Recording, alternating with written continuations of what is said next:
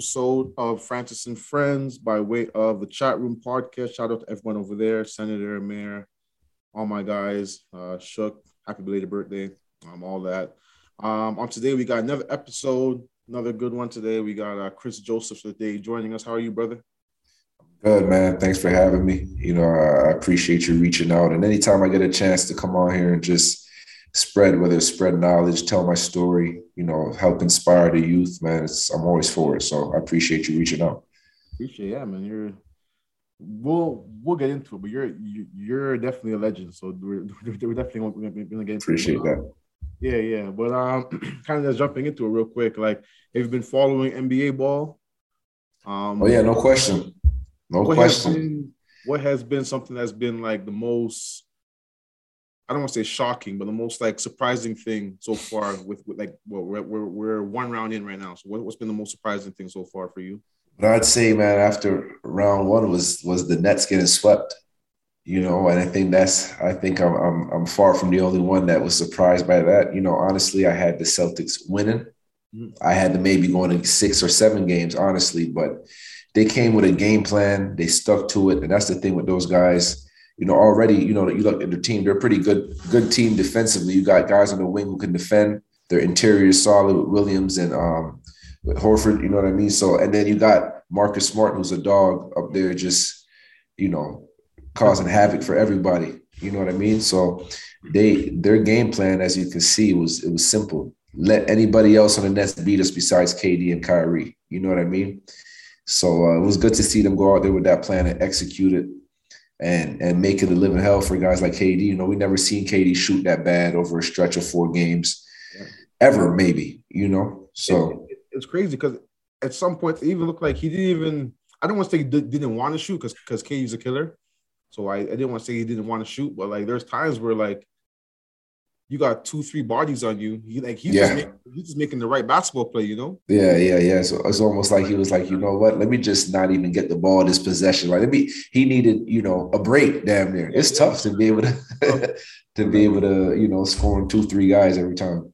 like every possession, he had Tatum on him, or he had Brown on him, or he had Marcus Smart pick him up and Pesky. Like, yeah, he had a different body on him, and, and he never like internet was making it seem like, oh, Tatum shut him down, whatever. But he never saw one body, you know, at all. At all. He was always multiple body, multiple guys at him. I will say, I was kind of disappointed in the way how Nash utilized his bigs because I thought like I thought Lamarcus Aldridge, I thought Blake, even Blake Griffin in the time he got, I thought those guys could have been factors that could have helped. Oh yeah, no doubt, no doubt, rebounding and stuff like that. But um, that was one. Yeah, you could see you see Blake came in and made it you know, I want uh, impact, you know, defensively, hit threes, rebound. He's playing hard.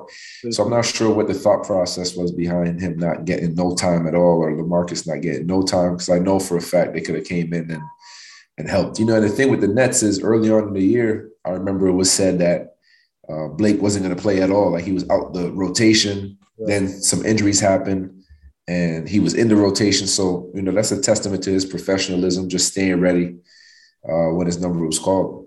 Yeah, that's that's like I I I was one of those guys who like I always feel that the best players in the playoffs will find a way to win.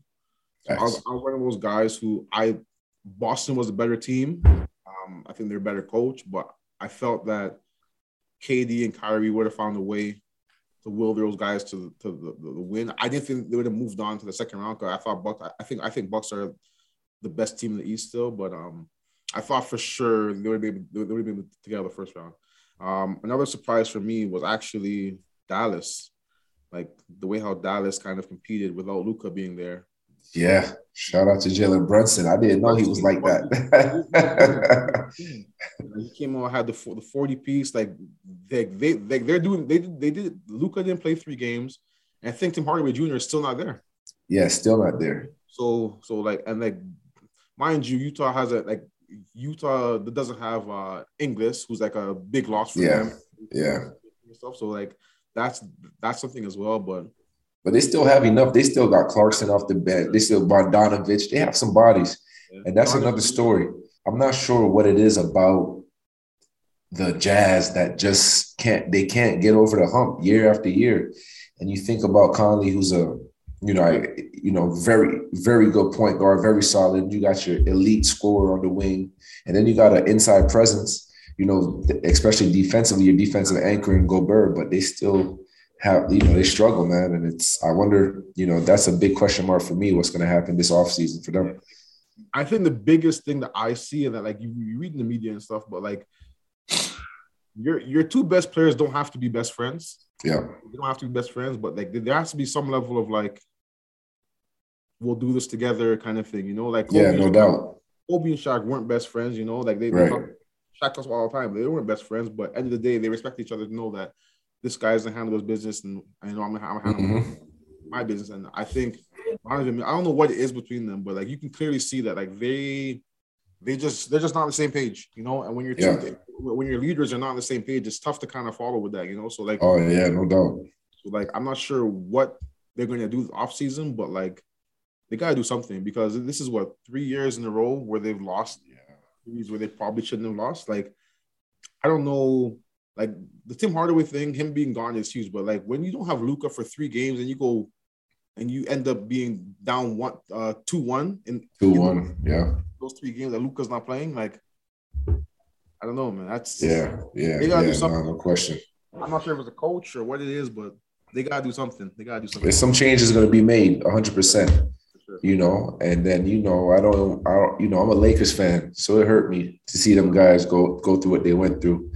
Um, no matter who's on the Lakers, every year I root for the Lakers to win. That's you know, after the Bulls, it was the Lakers when Kobe came in.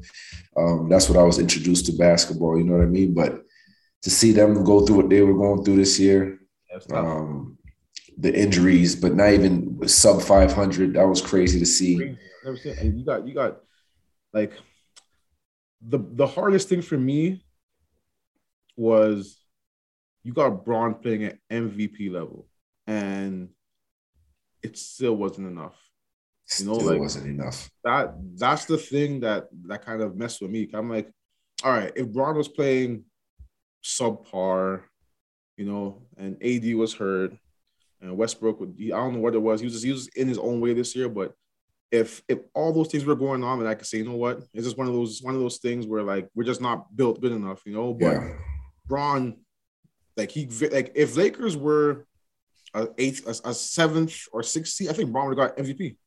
You know, just just Word. his numbers and and like what he was doing. Like he, he dropped a sixty-one point game this year. Mm-hmm. You know, like he he was he was on a different level this year, and it still wasn't enough. And and and, and he played almost 70% of the games this year. So it's not like he only played like 50% of the games. Exactly. He was in a lot of games. No, he was out there. He was out there. He was trying to will them, you know what I'm saying? Will them to victory. And you think, you know, guys get hurt, guys not healthy, but Bron was out there and he did what he was supposed to do, man. Gotta respect it. Yeah, for sure, for sure, for sure. But yeah, let's just transition a little bit. We'll we'll we'll kind of jump into your story a little bit. Um, Canadian kid growing up in Montreal. Um, what were some of your like earliest influences and, int- introductions to the game of basketball? My brother, Maurice Joseph, now uh, assistant coach at Richmond University in the A10, fresh off of uh, NCAA appearance and all that. So shout out to him. But as a young kid, you know, being a uh, the younger brother, just hanging on his coattail, being annoying, following him to the court wherever he was going. I just, you know, whether it was me going or my mom forcing me to go out or forcing him to take me with him, you know what I mean? That's what it was and uh, you know we found ourselves playing on trash cans and schoolyards and because we had no hoops up going and sneaking into people's backyards and playing on their hoops till they came out and said like who you kids? Like get out of here. You know what i mean? So some people were nice enough to let us keep hooping you know what i mean? But so earliest like i, I was about i guess probably like between six and seven years old. i'd say probably six seven years old. And then um it was my brother, man. Like he's the one, like NBA on NBC. He put me onto the Bulls, so I'm, i remember vividly watching the Jazz and the Bulls series finals. Then in comes Kobe. You know what I mean? So he's the one that put me onto the game, and the one who I give the most credit to when it comes to, you know, getting getting as far as I did because I had the blueprint right in front of me. So growing up in Montreal, especially, you know, um, like any other inner city, you know, it has its pros and cons. Yep. And um, you know, I, like I said, I had the blueprint right in front of me in the same room. We shared the same room, bunk beds, all that. So him being able to do what he did in Montreal, playing at uh, Champlain, then going to Michigan State, Vermont, like I seen these things, so I, I knew that it was real. Like yeah. it, it was right in front of me. So I I couldn't make excuses. You know what I mean? So growing up in Montreal had its uh, difficulties. You know what I mean? But because of him, I was able to find a way. Find a way. You know, straight and narrow, and and just find a way. Dope, dope. So like, from you went from uh, Montreal, and then you ended up in Washington at uh, Archbishop. Yes, Archbishop. yes, Archbishop Carroll. So I was playing in Montreal, and around the age of 15, man, I probably was like six four or so, six three, six four. Had a good skill set. Um, and I just felt like, damn, I need to get out of Montreal. This when I was 14, 15 years old. And I remember telling my mom, like, mommy, like I'm trying to get out of here. You know what I mean? Like I can't stay in Montreal. There's influences that, you know, are outside of basketball that, you know, are out there and, you know, peer pressures or whatever it was. But also like the biggest thing was I felt like I wasn't going to excel on the basketball court playing against the competition I was playing against. Yeah. Granted, we had a few guys from my era go play D1 ball, but overall, it just wasn't like a Toronto or somewhere else where basketball is really the focal point. You know what I mean? So um, at the age of 15, I told my mom I want to leave. There was a guy by the name of uh, Henry Wong who we used to work out with, who had connections with a lot of these like prep schools in the states because mm-hmm. he um, used to to to coach like a travel team and a, and a, city team and made his connections, you know. Mm. And he told me one one summer, so the summer before I actually left to go to DC, he was saying like, you know, maybe you should, maybe I can make a call for you. I'm like, please do. You know, I need to get out of here. And he made that call. I had to go on a visit. Um, so 16 years old, and you know they basically want me to go play summer league with this with the with the team, just a couple games, probably weekend. Mm-hmm. You know they gotta see what's going on. You know because they're going to offer me a scholarship to go there for two years, and it's they don't have no film on me. They're going all off of word of mouth, word, like yeah, you know what I mean so I had to go there and really show and prove, like, listen, I deserve this scholarship you guys are gonna give because I went to a, it was a private Catholic school. Tuition was crazy. You know what I mean? so I had to go there and really make some noise in that summer, those two summer league games. And by that time I was six six, probably, you know, probably six seven like I am today. And they're thinking I'm a big man, but I'm like, nah, like I, I play on the wing. Yeah. You know what I mean? So I, my influences were, you know, Paul Pierce, T Mac, Vince Carter, yeah. Carmelo, of course. You know what I mean? So I kind of had a, a, a, gumbo pot, like just mixed up, take bits and pieces from everybody and included into my own little game that I had already. So, you know, they like what they saw. And uh, they told me that, yeah, definitely. You know what I mean? Like, like definitely, yeah. I'll see you in the fall. You know what I mean? And then, you know, and, and, and at that time, you know, I'm not, I'm not, I'm thinking I'm so happy to finally get out of Montreal, mm-hmm. but I'm not thinking about it at the time. Like me leaving literally means me leaving. I'm not going for a tournament and coming back. I'm gone. I have to do two years in DC, mm-hmm. but we have to take it one year at a time. Right. So that was tough, you know, leaving the crib at 16 years old, leaving my mom, my friends, you know, brothers, sisters, whatever it was, you know. Um, I look at my nephews now, you know, about to turn 15. Some of them just turned, got past, past 16. I'm like, yo, you guys are some, you guys are babies. You know what I mean? So shout out to my mom for really, you know, trusting you, trusting me and trusting my vision. Yeah, yeah. You know what I mean? Like, and saying, okay, if this is what you want to do, then go ahead and do it. But basically, you better not come back home if you're gonna do this. Like, do it right. You know what I mean? Yeah, yeah. And yeah, it was tough, man. But I knew I was on a mission. You know, literally, I was like, I gotta go here. You know, um, get my scholarships, go D1. Like I had a vision, mm-hmm. and I just really did everything in my power to make that dream reality. Like it sounds cliche, mm-hmm. but this was really every day. Like I used to wake up and be like, "Yo, I gotta make this happen." Because I'm not going back to Montreal. I'm not going to CEGEP. CIS. Like I, I didn't want to do that at all. Nothing against the CEGEP and CIS guys, but I just knew that I didn't want that for myself. So So you know, so yeah. So kind of going forward, like you kind of mentioned it, but like you're there playing at Carroll, um, and then like your recruitment process end up going. Yeah. You, you end up getting a full ride to Syracuse. So, so talk, talk to me about like how that process went from playing at Carroll, and Yeah. then your recruitment. Like the first time you kind of met Jim, Jim Boeheim, the legend. yeah, you know, yeah, and yeah. Syracuse and all that stuff. so I get to, to DC and I'm a junior. So I'm, I get to DC. So I have two years left. My first, uh, I think, so there's like, there was a summer league and then there's like a league still going on, like right before, like probably like a, there's, it's called the Kenner League. It plays at Georgetown. Okay, okay. So now we're playing in the Kenner League right before school starts, and um, I'm going crazy. You know what I mean? Like, because I'm still out here just trying to prove myself, prove to my teammates. Because you know what it is, a Canadian going to America Yeah, back sure. then Especially was back not then, yeah, really. yeah, Yeah, it wasn't really like they're like, who's this Canadian? You live in an igloo? Like, who's this?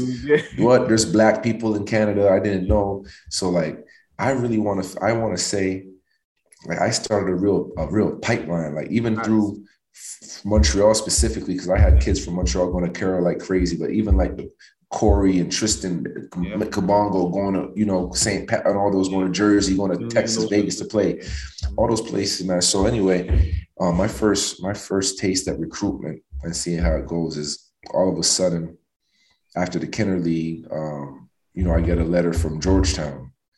You know, I'm like, okay, that makes sense, I guess, because you know we're playing right there. I'm, I'm in DC, so it's like, okay, they're showing some interest. Then Gonzaga came, literally came to the school. I'm like, how did Gonzaga hear about me? Like, but you know, between Gonzaga and Montreal, there was a little pipeline as well because we had a guy named Pierre Marie Altidor Cespedes who went from Montreal to, to uh, Gonzaga. Okay. So they came, recruited me, um, and then boom. So it was Georgetown letter. Gonzaga came to visit. Next thing you know, I got West Virginia coming to practice, um, Pittsburgh, and now all the schools in DC Mhm. and things are getting crazy. Now I'm like, damn, this is you know like the like the movies where you got the letters full of letters, like interest letters, and you got the shoebox full, and you just sifting through them, seeing what all the all the schools that are recruiting you, and it's nuts because people don't really understand when I used to say like, man, I'm from Montreal, like this doesn't happen every day out here. Yeah. Maybe for you guys, you guys are more accustomed to seeing yeah.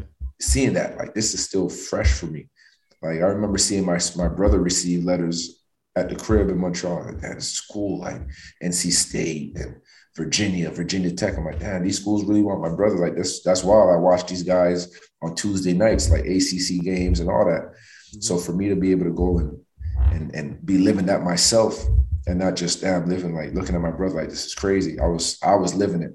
And so it, you know the letters kept coming but Syracuse was my dream school, right? Clemson was actually the first school to offer me a scholarship. And they were like, we're the first team to offer you a scholarship. So you, you know, you should probably commit to us. Like almost put the pressure on me. Yeah. And I'm like, man, I I know I'm new to this, but that don't sound right. yeah. You know what I mean? that don't sound right. And so I called my brother up right away, like, hey, um, they're telling me that they, since they're the first ones to offer me a scholarship, I got to commit. He started bust out laughing, like, hell no.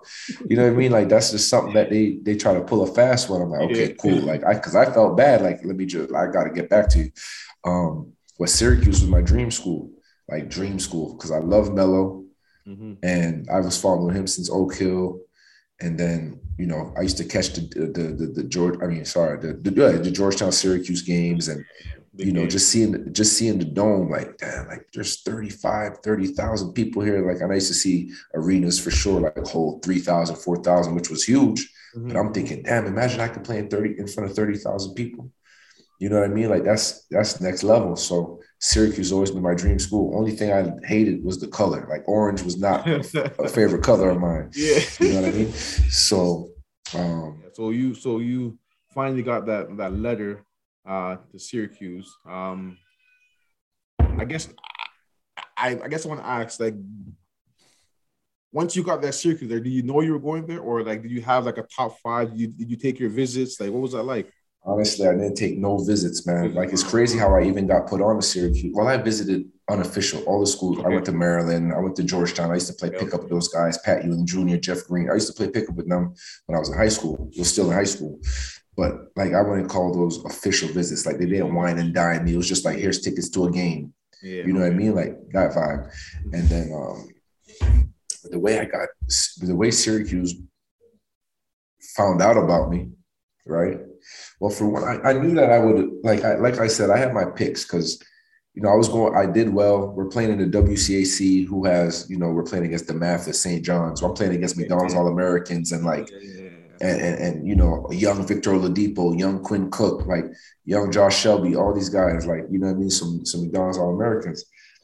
And I was waiting on, I was waiting on, uh, on Syracuse. And the reason why Syracuse even contacted, and I told my high school coach, Mr. Perot, I'm like, man, look, listen, I, all these schools are cool, but like I'm waiting for Syracuse. So I know these schools are calling. I mean, don't straight up tell them that I'm waiting on Syracuse, but I want you to know, like that's what I'm really waiting for. And I didn't put no thought. I didn't know I had to think about depth charts and who's still gonna be there. Like I'm thinking in my head, I'm going to Syracuse and that's it.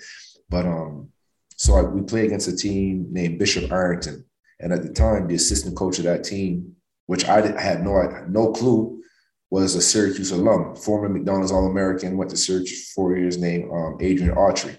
Okay. And he's the assistant coach right there, right now, like the associate uh, assistant or whatever it is, associate head coach. So I played Bishop Ireton that game. I just so happened to, you know, have a triple double.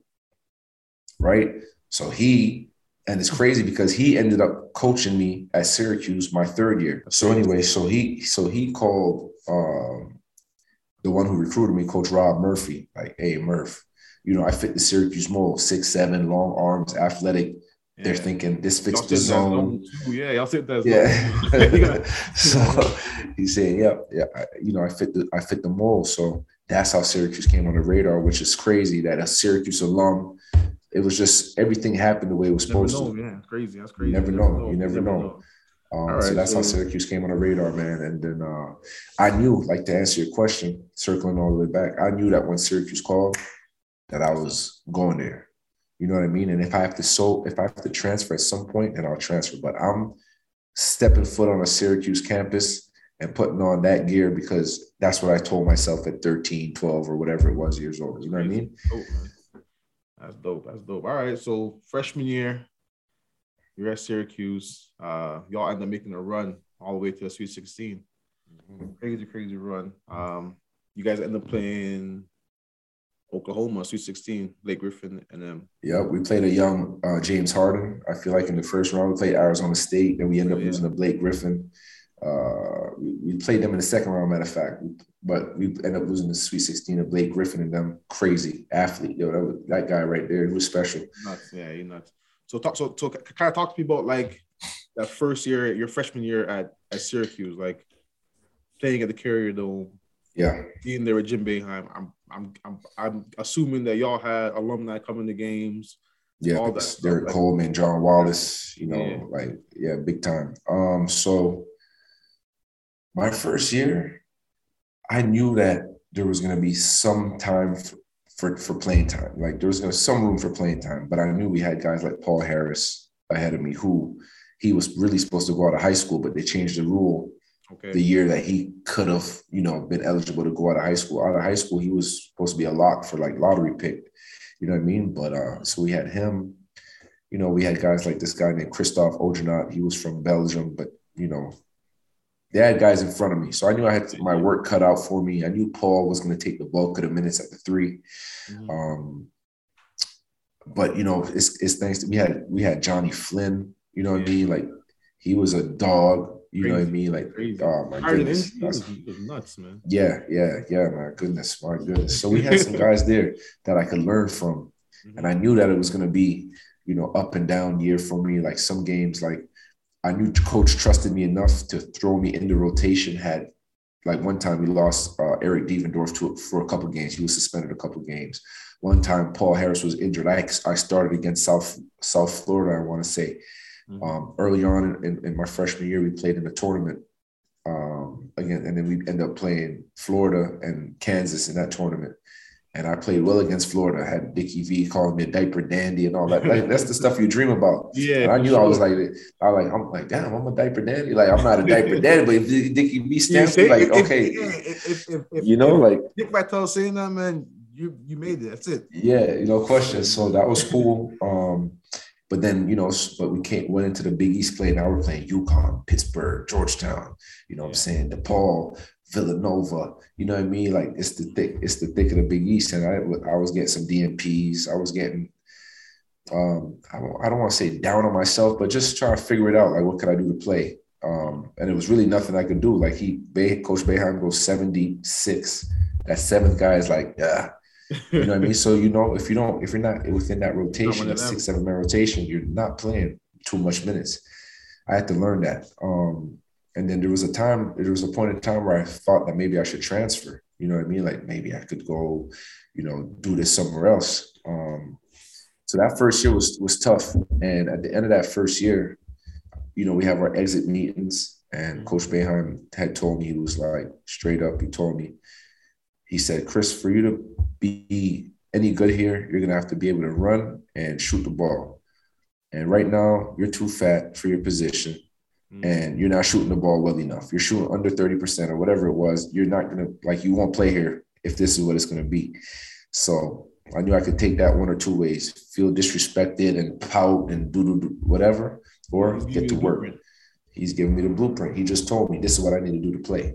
Yeah. All right, bet. I don't even. So that summer, I know we're transitioning. You maybe want to ask me prior how the second year ended up going. Yeah, yeah, I'm, exactly. I'm, gonna go ahead and beat you to it. that's fine. That's fine. I'm flowing. I'm, I'm, rolling right now. So you know, my so that summer between my freshman and my sophomore year, you know, I ended that freshman year at like 235, 236. I came back sophomore year, um, 205, 206. You know what I mean? So I didn't go home that summer, put myself on a strict diet, hella cardio, just doing what I had to do. Mm-hmm. Um, and I came back, and Coach Boeheim had no idea because he's gone Team USA in the summer, yeah, all this stuff, right? And so basically, it's always someone that's vouching for me. So to get to Syracuse, the assistant coach from Bishop Ireton called Coach Murphy, and that's how I ended up getting on Syracuse radar. So now, yeah, yeah. in the summer between my freshman and sophomore year, Hakeem Warrick comes back to campus. Crazy. You know what I mean? And uh, we're playing pickup at this gym. Not even at the we're playing pickup off campus. You know what I mean? But we're all there hooping. And at this point, like now, all summer in my head is Coach Boeheim told me I need to be able to run, be athletic, and shoot and shoot the ball. so when when Hakeem Warrick came there, already that gives you an extra, you know, like damn, like this is the dude that blocked, you know, game winning block to win the 03 yeah, championship. You know what I mean? Yeah, like yeah. that was a huge play. Like this is Hakeem nice. Warrick. So you get up for stuff like that. We play a pickup, but we're taking that serious. And man, let me tell you, I didn't miss too many shots. I had a couple crazy dunks. Like I'm just going, you know, now I'm, I'm feeling myself. I'm slim, yeah. jumped him. I got a 42 inch vert now. Oh, that's getting, it's going crazy. So uh, he ends up telling Coach Boeheim, you know, that hey, be, be outside of you know between everybody that was playing, Kris Joseph looked the best out there. So now, of course, Coach Boeheim is going to be, and Coach Boeheim just really was like, really, like surprised, like you know, because he hasn't been around. Been around, yeah. And so, and so when he said that, it put something in Coach Boeheim's head, like, damn, okay, if Hakeem Warrick is saying that, it would be one thing if it was the coach who recruited me trying to vouch and try to push me, but this is push someone who, you know, an alum, a super alum, been there, and it's like Kris was, was the one out there looking the best, right? And this is all stories that I hear after the fact, but um, so going into the season, you know, coach is gonna give me give me a fair chance. You know what I mean? I'm showing that I made the improvements or the adjustments that he wanted me to make. Mm-hmm. And I end up this my sophomore year coming off the bench, which was expected because we had we had Wesley Johnson, we had yeah. Rick Jackson, we had you know Andy Rautins and no, Renzi Walker. that year, or was Dion there? The no, that year? the next year is when we got Dion. Dion. You know, we had some dogs. All four of my years were were really good, but you know, so I ended up being a six man, and I I flourished in that role. You know, ended up being third on the team in scoring behind Wes and Andy. Um, got Big E six man of the year. Yeah. So that was that was big time for me, like being able to be one of the guys, like you know what I mean. Like now, now I'm really feeling myself. Now I'm feeling like I'm in, I'm, I'm in, I'm in it. Like. College basketball is really, you know, before the game, the cameras focused on you, like little things that you see on TV. Like I was living you again. Definitely feel like you, uh, you definitely belong there. You know. Exactly. I belong. And always reverting back to, damn, I can't believe I'm here because I'm from Montreal. You know what I mean? Like it was always like every game was surreal. All right. So that year, you guys end up making it to, Sweet, to Sweet 16 again, I believe. Yeah, Sweet 16 again.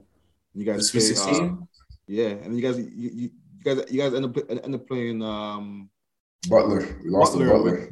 Gordon Hayward and uh, Yeah. Shelvin Shelvin Mack. Mack. Yeah, Yeah. yeah, Shelvin Mack. Yeah. Yeah. So that year, Crazy. that that year was tough because we lost our big man, Arinze Onuaku, in the Big East tournament against Georgetown. Mm. And if you know Arinze Onuaku, he was like leading the country in field goal percentage, probably like shooting 70 something percent. Couldn't shoot free throws too well, but you get it down there, he's 6'9, 260. Solid. You know what I mean? It looks like the Hulk, damn near, no, no funny. And then like so that was our guy, our anchor, you know what I mean? And when he went down, um, I had to start, you know, which I was coming off the bench, and any kid would love to start, but I was so used to that coming off the bench role, like it was a different vibe. We were starting, I think, like we were playing a- a freshman who wasn't ready at all to be playing. Mhm. Um, and that's my guy, you know what I'm saying, DaShonte Riley, but he wasn't ready to be playing and and, and those games. fill those shoes. You know what I mean? Like, I know we're now we're this postseason. Like you haven't Yeah. been. You got you had twenty DNPs, and now it's like go ahead and play in in the the tournament. Come on, that's crazy. Um, so that was so that was tough, man. That was Yeah. that was. I mean, between that team and my senior year team, like those were two times where I felt like we should have made national championship appearances. Well, Um, we'll- and both we'll- times, our big men were the ones who you know weren't able to participate. we'll, we'll, we'll definitely get to your senior year because yeah, no I was doubt. a, I was a, I was a big year, but the the next year, um, you guys end up playing Marquette.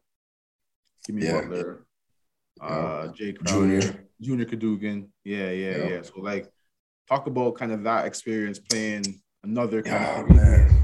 In the tournament. You know, But that was always big.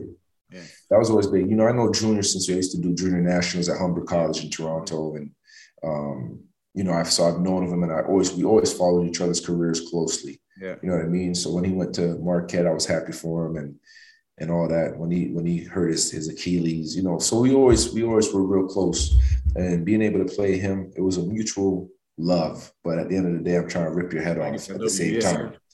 You know what I mean? So it's like I want you to do well, but I don't want you to win, and that's how the feeling was mutually.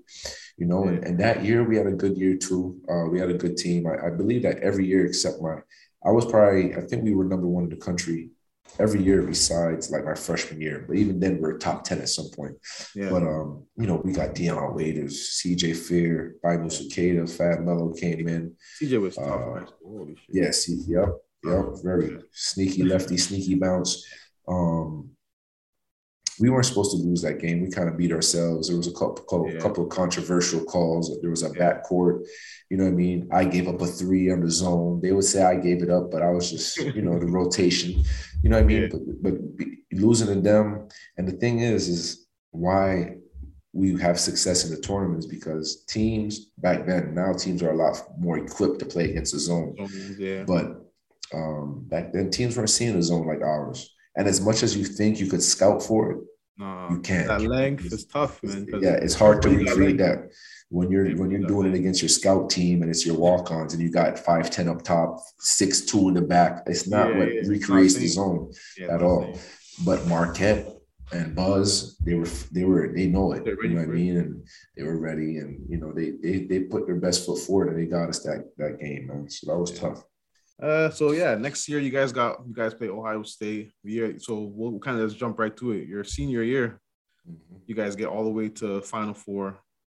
You guys end up playing another Canadian, Nik Stauskas, Tim Hardaway Jr. No, that was that was that's not my year. That's the year after me. Oh, you were there. My that year, no, no. So my So senior got year was we, Oh, was lost to Ohio State in the Elite Eight.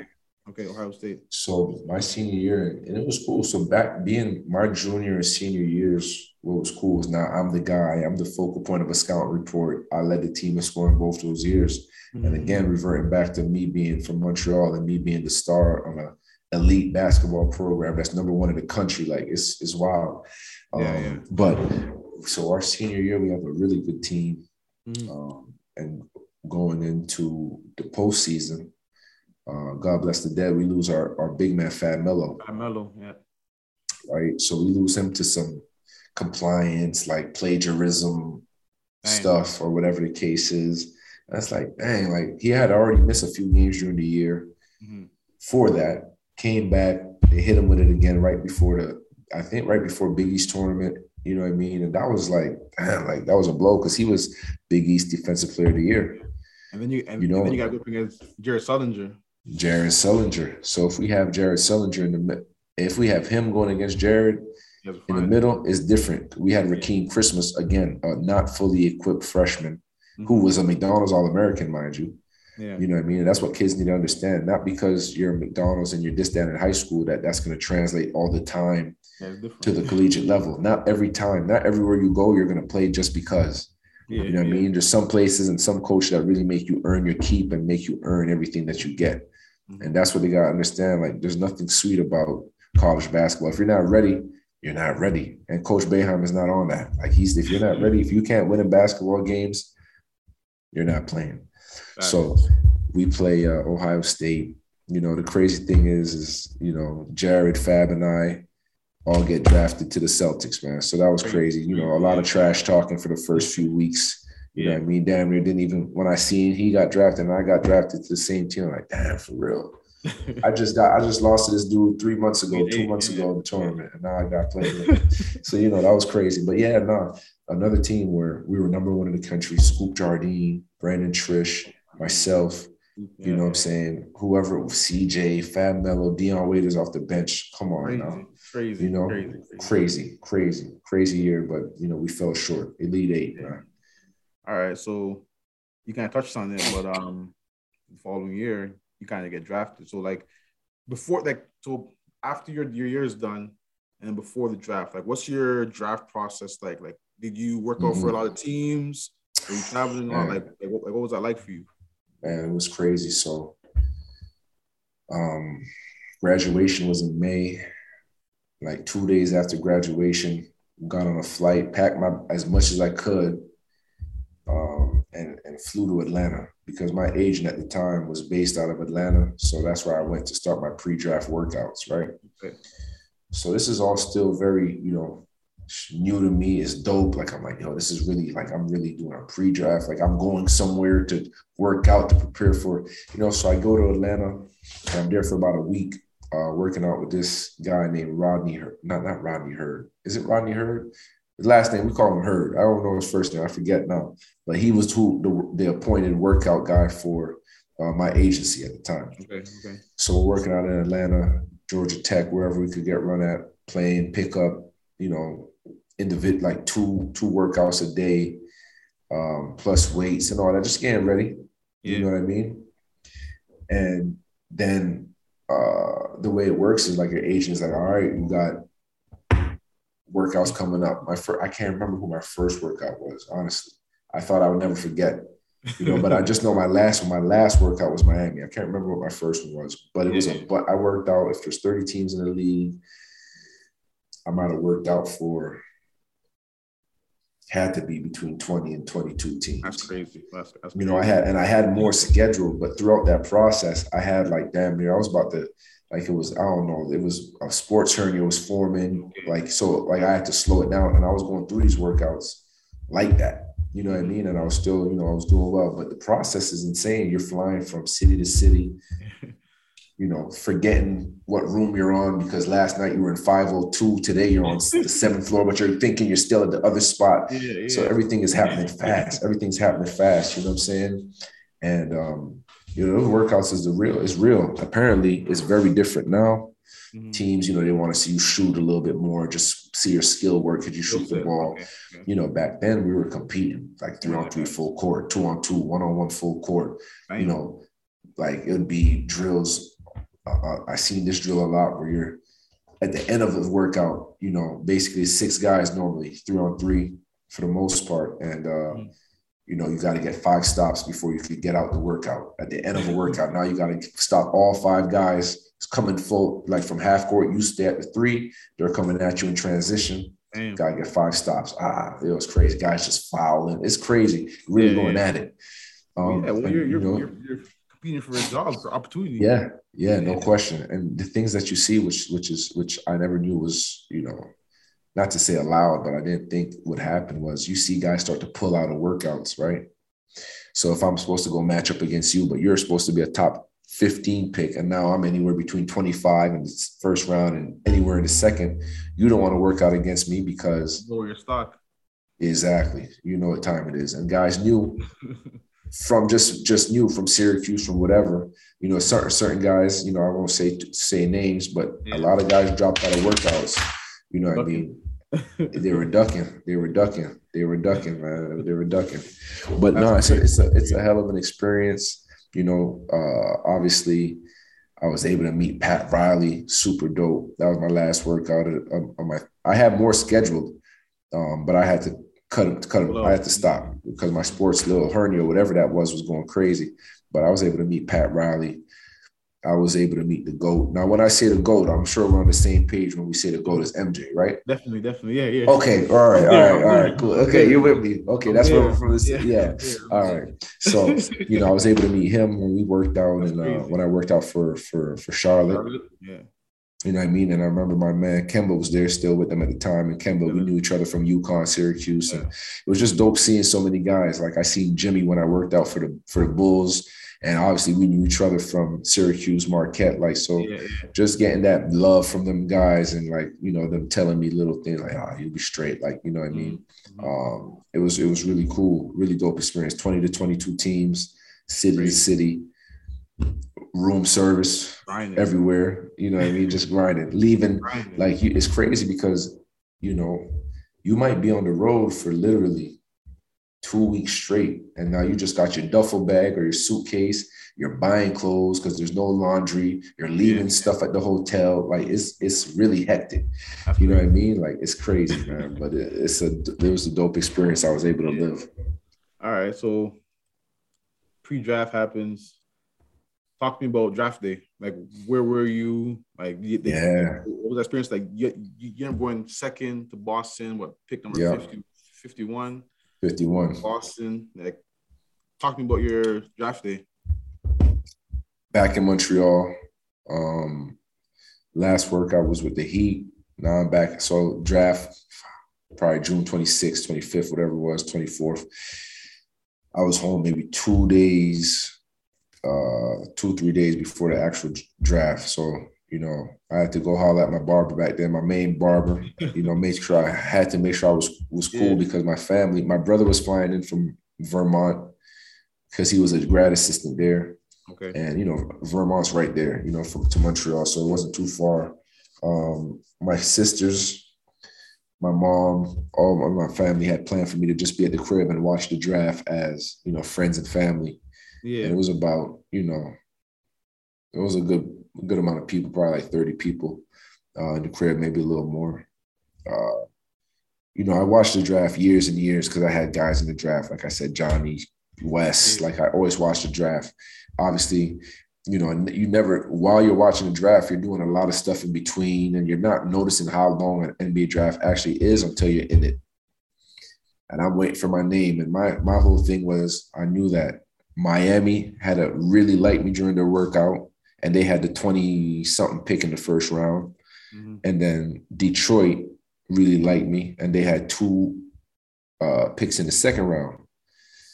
So, first round go by, I'm just waiting. I see Dion get picked up fourth by the Cavs. I'm like, that's what's up. Hit him up, yo. Congrats. Ooh, Draft going, going, going, going. I'm really waiting for the 25th pick for Miami. Really, in my head, I know if there's a chance for me to go in the first, that's where you going. It's going to be Miami. I see Fab Melo get picked. I'm like, oh, that's my dog. Fab, that's what's up, bro. Boom. Miami go come and go. Damn. All right. So what's next? Second round. Okay. I know I got two joints in, in, in the second round with Detroit. First, I think they draft um not Kim English. She must have been the second. So anyway, their first pick, or whether whether it was the first or second pick Detroit had in the second round, you know, they drafted Khris Middleton. So when I heard Chris, I'm hype. I'm like, oh yeah, going to Detroit, but it was like Khris Middleton from. I'm like, damn, they didn't, they didn't do dirty. You know what I mean? Shout out to Khris Middleton, man. We had some battles, man. But um, uh, so I'm like, damn. So where am I gonna go? Like now, I don't know nothing. And that, at that point, like this is the my first workout. Matter of fact, was for the Golden State Warriors. I just remember right now. Yeah, my fault. That just it was gonna kill me if I didn't remember. Yeah, yeah. But yeah, there you go. Um, so I'm like, damn, where am I gonna go? I'm hitting my agent, or my agent hit me, and he's like, "Don't worry, you'll get drafted, bro. Like, trust me." The mm-hmm. word around the league, trust me, bro, you'll get drafted. I'm like, all right, cool. So I'm trying to stay, I'm trying to stay calm because you know 60 picks. We're at like 30 yeah. something, 38, 39. So now there's 20 something, 20 to 21 picks left. And my mom's over there looking like, okay, what's going on? Oh, Everyone's still having a good time, you know, drinking, doing whatever we were doing. Mm-hmm. And I'm like, I don't know, you know, I don't know. So now we're at the 40th in the 40s. And I'm like, oh, this is crazy. Now we get to the 50th pick. And I'm like, I don't know what's going to happen. Yeah, yeah, yeah. Now we're 10 picks away and I'm still, my name still hasn't been called. I don't know. And, you know, something that I see happen very often is guys throw themselves draft parties and they ain't even know what, like, and then you don't get drafted. That's a sick feeling. Yeah. You know I mean? Everybody's there and they're like, the only successful, I mean, maybe there's been more, but it's like the Fred VanVleet. You know, I, I seen a clip of him telling everybody it's okay, I'll make it. Ooh, make it straight, and Yep, and that was dope. Uh, I was I, I, really respected that. Like I love to see that. So between the 50 and the 51st pick, it was a commercial break. And my agent hit me and said, Boston has the next pick and they're gonna pick you with their 51st pick, bro. And I'm like, man, talk about a weight off your shoulder, yeah, yeah. like just stress off your mind. And I'm trying to keep my cool because I want everybody to enjoy the moment with and I want to hear it too on the TV. Like I don't want to just say, "Hey, look, everybody, I'm getting drafted next." Mm-hmm. So, boom, Silver come on the screen because remember he used to call out at that point. He was doing the second rounds. Yeah, you know okay. what I'm saying. Oh, yeah, so. Silver, it was it was Stern for the first and, and Silver. Silver for the second. So, boom, with the 51st pick of the NBA 2012 NBA draft, the Boston Celtics select Kris Joseph from Syracuse. You know, I got jumped on. It started going crazy. Everybody, I'm on the couch. About 15 people on me. I can't breathe. I'm like, yo, this is nuts. Um, but like, you know, I, I have two kids. I have my daughter and I have my son.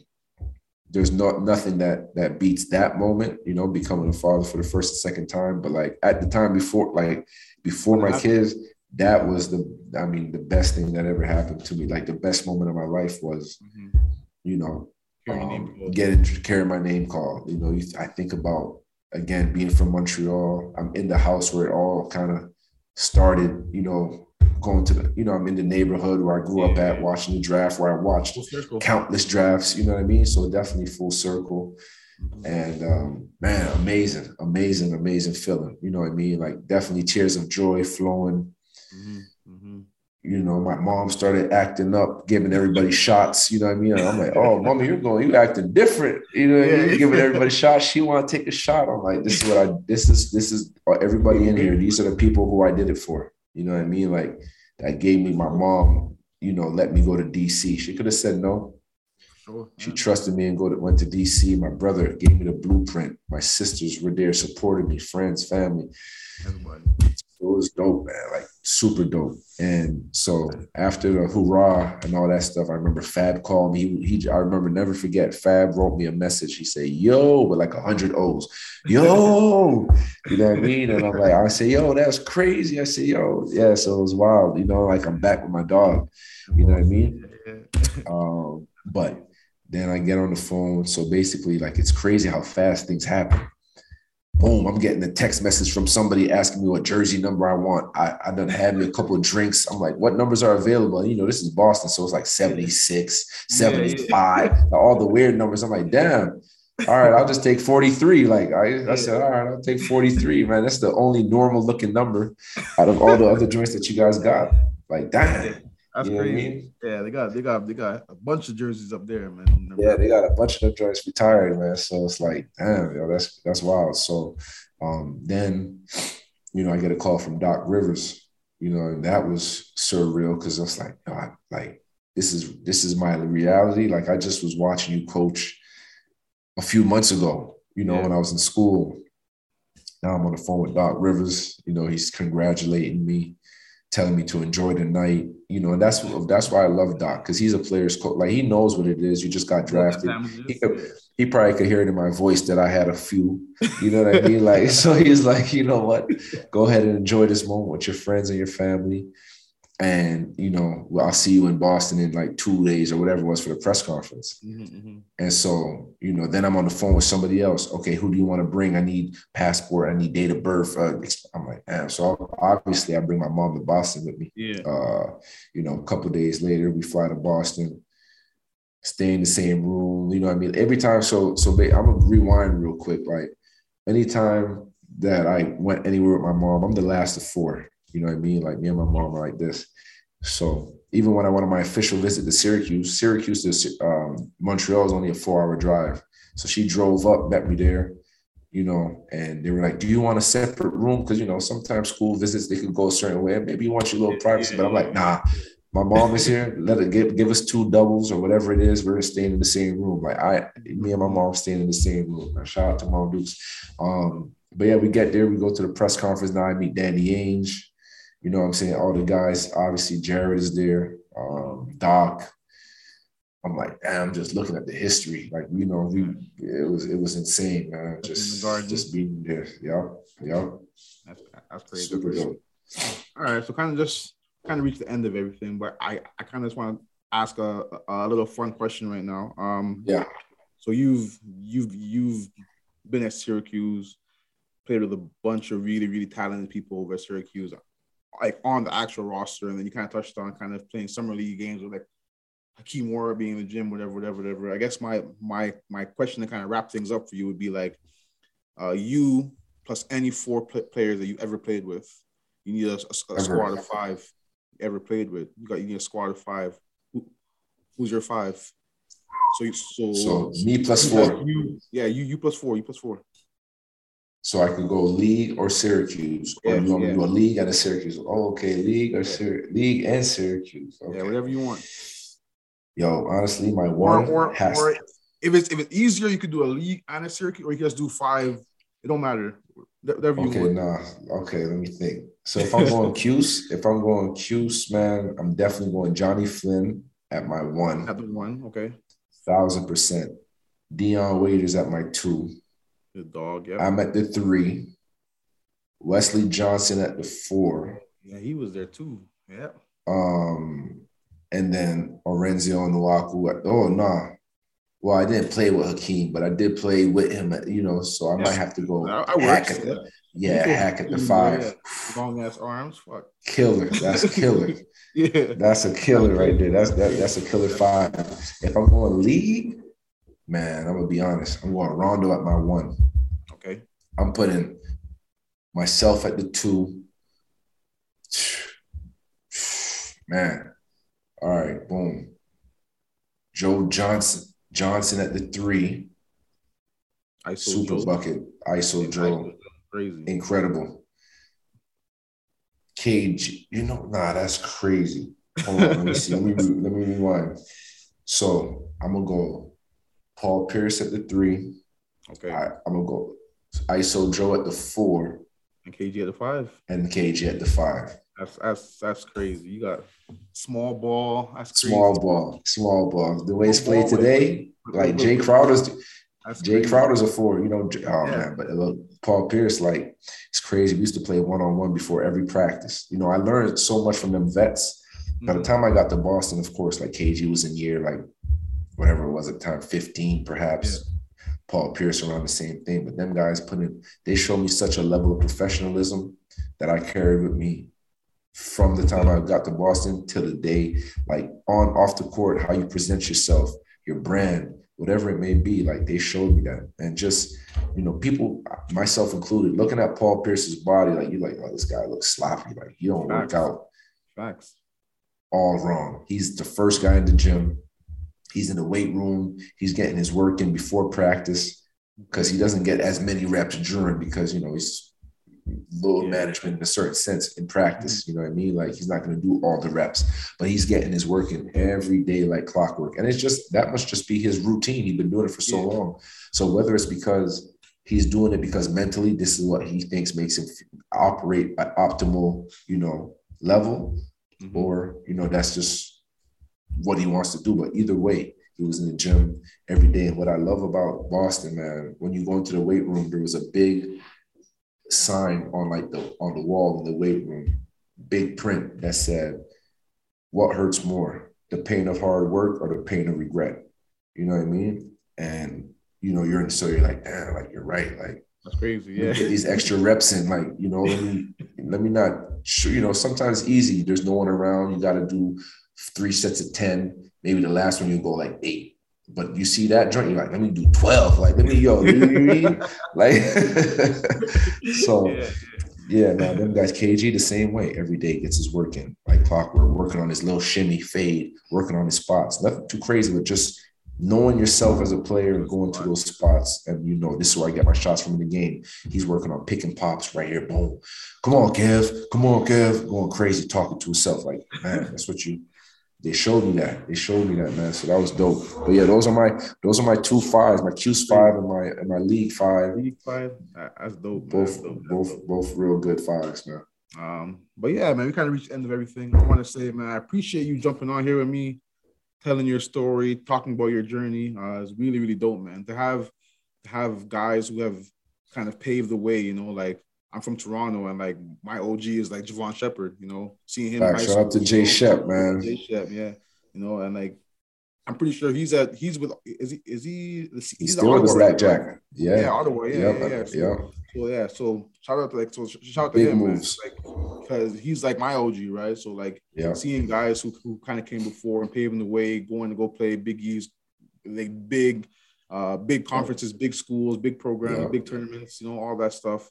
And then making it to the league and kind of telling their story, you know, like there's people who do that are very, very few and far in between and I want to make sure I, tell you thank you for, for jumping on and joining with me. No, no, I appreciate you, man. Like if there's a part two, like that we could do at any point, you know what I mean? Like I'm I'm here. I, I, I love talking basketball. As you can see, I got stories, I got knowledge, man. Like I appreciate you reaching out. Yeah. And like it was a no brainer for me. Like I said, you know, being able to come out here and just talk basketball is easy. Dope, no, dope. Like I actually have uh, Tyler Ennis coming on soon, so I'm a I'm a Shout out to T Ennis. And I remember, you know, a quick little story we were, we were, we were doing. So this is a year where Canada basketball didn't qualify for anything. This is a young T Ennis. And um, we were, but he was trying to figure out where he wanted to go to school at. And, you know, you know, his pops is really, you know, involved yeah. with, you know, everything that's going on. But we were in at the Air Canada Center doing our Canada basketball stuff. And he was like, you know, how is Syracuse? I'm like, yo, you gotta come to the Q. She love it there. You know what I mean? Like, I won't say that I pushed him to go to Syracuse, but I tell you what, I definitely said all the right things, man. He did go there. He made his mark. Yeah, yeah, yeah. He went there and he did what he had to do, and he got drafted. Man, shout out to Tyler Ennis for a lot of adversity and the way he's bounced back from all the adversity that he's been through. Yeah, exactly, exactly. So Kobe, I'm, I'm, I'm, gonna pick his mind on the Kobe. Oh yeah. No doubt. Sure. No doubt. Sure. But, um, but yeah, looking forward to that one. End the podcast. Um, we got another episodes coming up. Again, we appreciate Kris Joseph coming out joining us. Uh, you can find any of our stuff, any of our information can be on the chat room podcast Instagram at the dot chat room pod. Um, and yeah, man, just look out for a bunch of cool stuff we got going on. Uh, appreciate Kris for coming on, joining us. Uh, we had Anthony come on before. We got Tyler coming on. oh yeah, a lot of the guys who are kind of kind of kind of in there. So yeah, uh, y'all look out, you know, and appreciate you. We out. No man, appreciate you. Be safe. Be safe, man.